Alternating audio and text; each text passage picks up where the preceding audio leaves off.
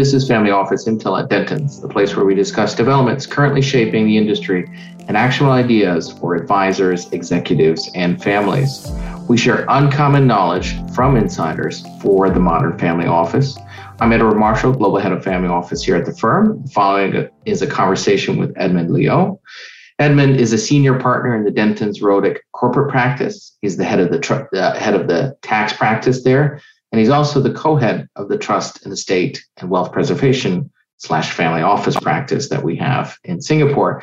He has uh, over three decades of experience in advising multinational organizations on cross-border tax planning, transfer pricings, and tax disputes. Uh, also advises on international trade issues and free trade agreements, uh, among other areas. So, Edmund, Thanks for joining uh, for us today. I really appreciate it. Before we get started, talk to us about your background. How did you get? How did you come to start working with family offices? Well, thanks, Eddie.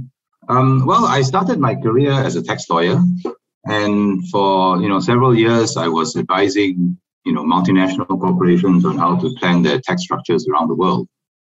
Now, one one one time, um, I realized that actually, you know, apart from multinationals, you know, needing tax advice, uh, wealthy families also need tax advice because wealthy families also have assets around the world. They also have family uh, members scattered around the world. So they also need cross-border tax planning. And so we started working with families on their tax planning as well. And then we moved from tax to other aspects of uh, legal assistance which they need, you know, including succession planning, setting up trust for them, uh, helping them to make wills, and then going into other areas like planning their investments and uh, family governance and other similar issues. So it's it's been an evolution. Um, I would say that uh, I still do a fair amount of tax work, but it goes together with the family office practice very well uh, because all these issues have to be looked at together. All right, well, let's dive into Singapore and, and talk about what's in your backyard. In, terms of the jurisdiction of Singapore, how do you see the country balancing between being a very tax friendly location for businesses against some of the negative images uh, then uh, that can be conjured up when when folks talk about tax jurisdictions out there yes so this is a fairly controversial topic these days uh, and of course, uh, tax havens have come under a lot of criticism in the last five, ten years. The reality is that Singapore does have to strike a very careful balance. But I'm happy to say that you know Singapore from the beginning has been very careful to protect its reputation. And the main reason for that is that Singapore is a major business hub. So it's not a place where people just set up, you know, legal entities with no substance. Uh, and in fact, Singapore has investors, you know, from all over the world. But uh, these investors normally, if they set up entities, Singapore encourages them to put substance in it. So, for example, Singapore has tax incentives to attract investment, but these tax incentives require a lot of substance, right? So they require employees, they require, you know, factories, or they require offices, real offices, and, and it. So Singapore is a real business hub where where real business is done, and I think that that's always been the case uh, even before the OECD, you know, came up with all these economic substance regimes, right, which they have uh, pressurized, you know, tax havens into enacting. So because Singapore has always been that been that way, uh, you know, Singapore has, for example, uh, been able to sign many many double tax treaties with many countries, you know, who, who have been happy to sign these treaties with Singapore uh, on the basis that Singapore is not a tax haven. So, Edmund, in terms of Singapore's rapid development, uh, economic development has really produced a interesting infrastructure uh, and ecosystem for all different kinds of businesses uh, in, in your country. How, how's that played out for businesses and the, the atmosphere for local firms and global firms who are operating in Singapore? Well, Singapore has always been attractive as a place for foreign investment. Uh, in fact, you know, in the in the 1960s, when Singapore first became independent, uh, Singapore was one of the first countries that actually came up with a policy of attracting foreign investment. Because in those days, uh, most Asian countries didn't like foreign investment, right? They, they thought that if multinationals came in, then they would exploit the, the local economy and uh, people would be exploited. But that's not that's not how Singapore thought you know the world would operate.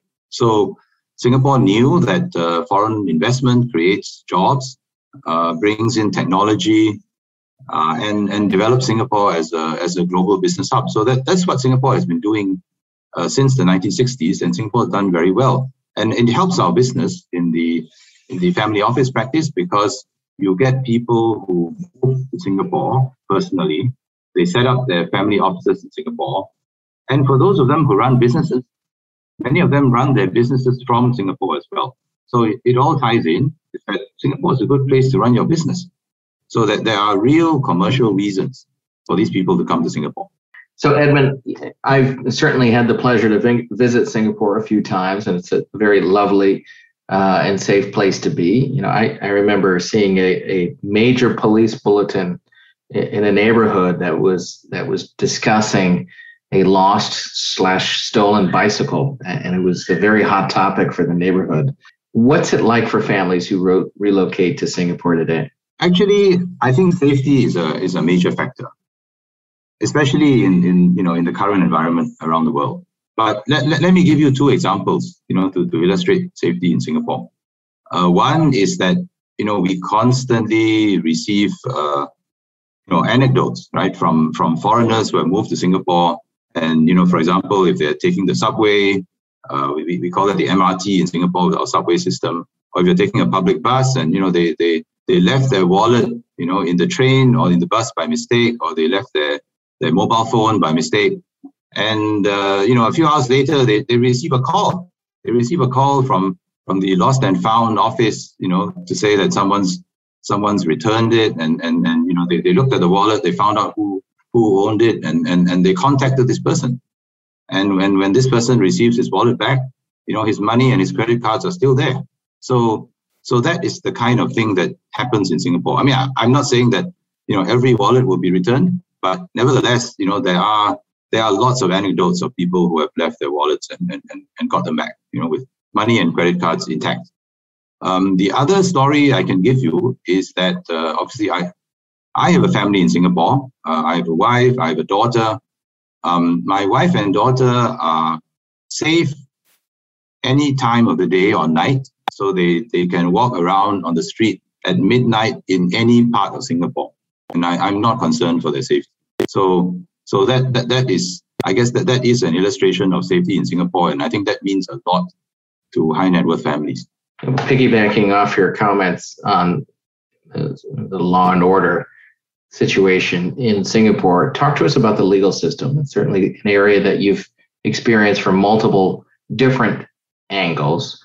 You know, what's important for family offices, business owners, and entrepreneurs uh, that are in Singapore when it comes to the, the legal system and its uh, overall functionality.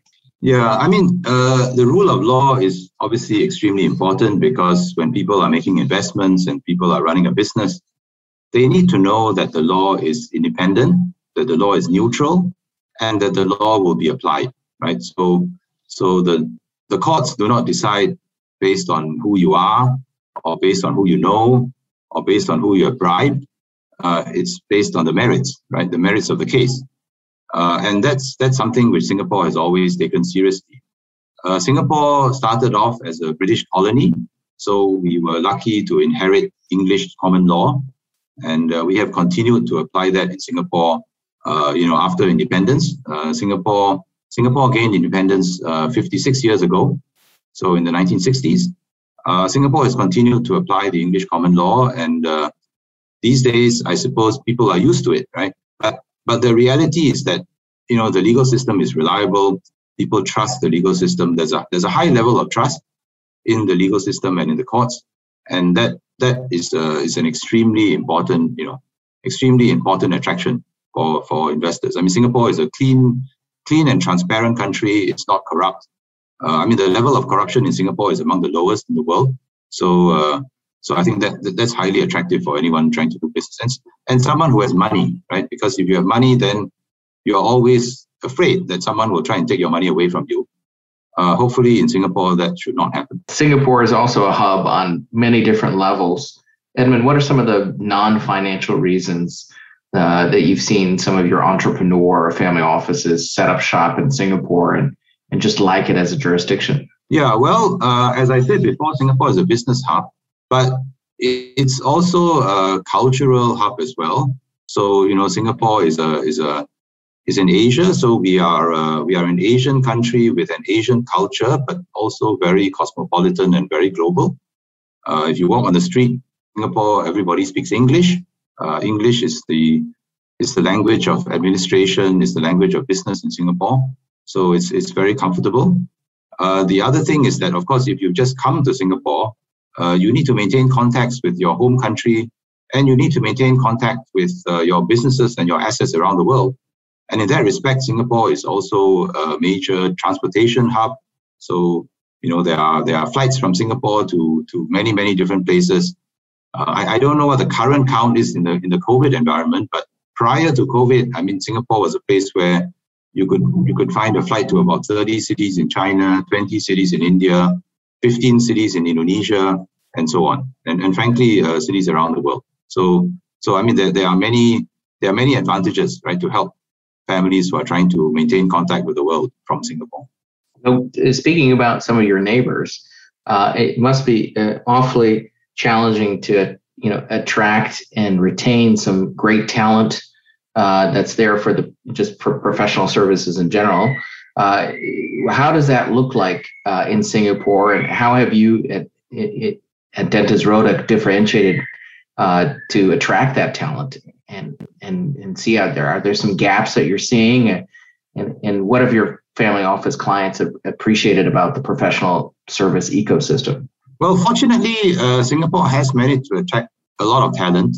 Um, not just domestic talent from Singapore, but also talent from around the world. So, uh, you know, in the last 10, 20 years, you know, lots of major global law firms have set up, accounting firms have set up, you know, major banks, private banks, investment banks have all set up, and of course, major trust companies and asset managers uh, are also in Singapore. And and it's not just the companies. Obviously, uh, lots of individuals come to Singapore as well.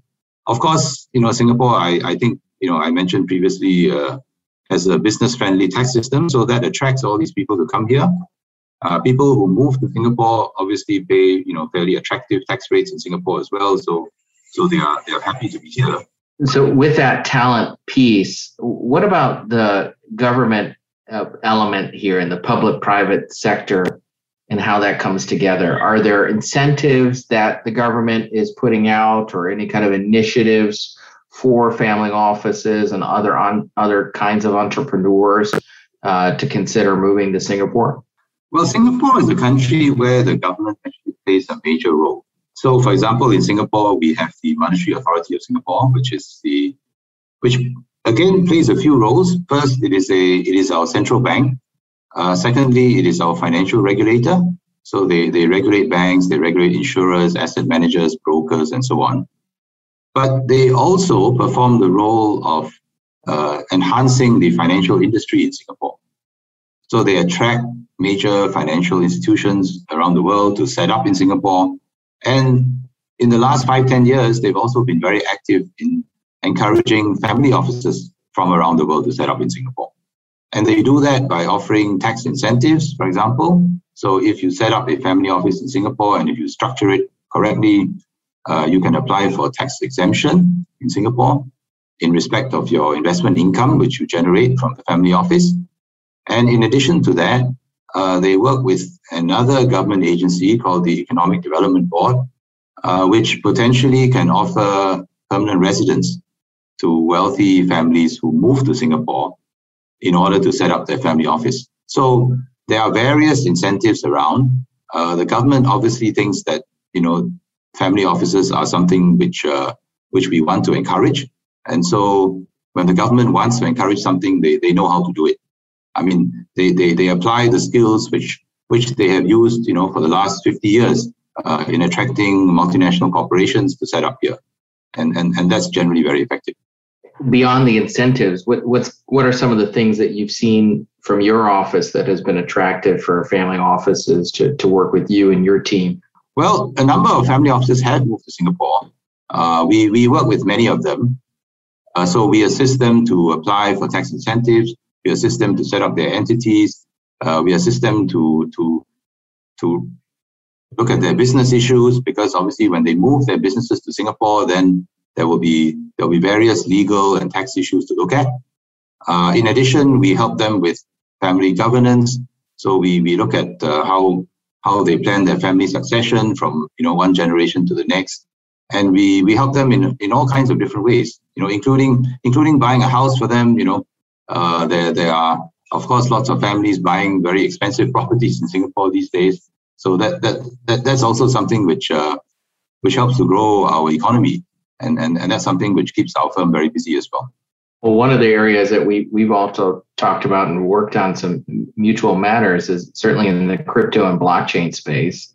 You know, why is this such an important area uh, for Singapore and as and as part of the overall ecosystem um, in Singapore for blockchain and blockchain related investors?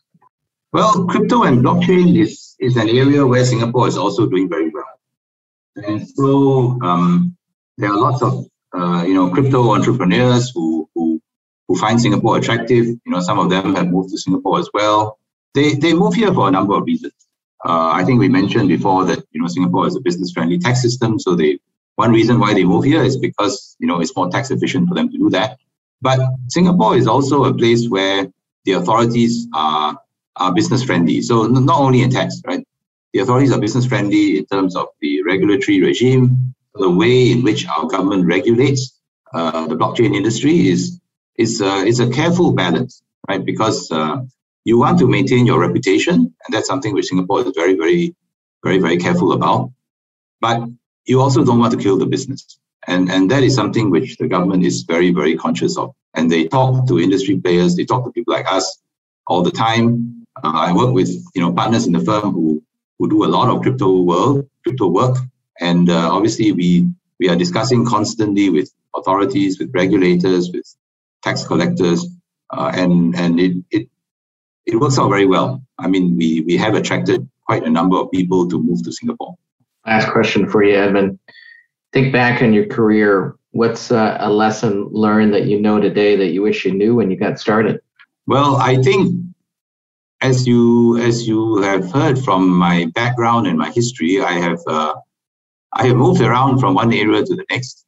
Uh, they all tend to be related, but I think the lesson to learn is, you know, don't assume that you're going to retire doing the same work as what you did when you first started, because the world is always changing, and you you just need to adapt to it. Fantastic, Edmund. Listen, thanks for thanks for joining uh, today. And thanks for all of you for listening in. If you'd like to get in touch with, with uh, Edmund or have any questions, do send us an email to familyoffice at dentons.com. If you enjoyed today's conversation or so Clyde, subscribe to our channel, review us on Apple Podcast, podcast follow us on Spotify, or keep in touch with us wherever you prefer to listen to podcasts. Uh, as always, sharing this episode is very much appreciated, probably the best way that you can show your support to sign up for our newsletters and learn more about our solutions and research in the family office space, do check out our website. That is dentons.com forward slash family office. Well, that's it. Bye, everyone.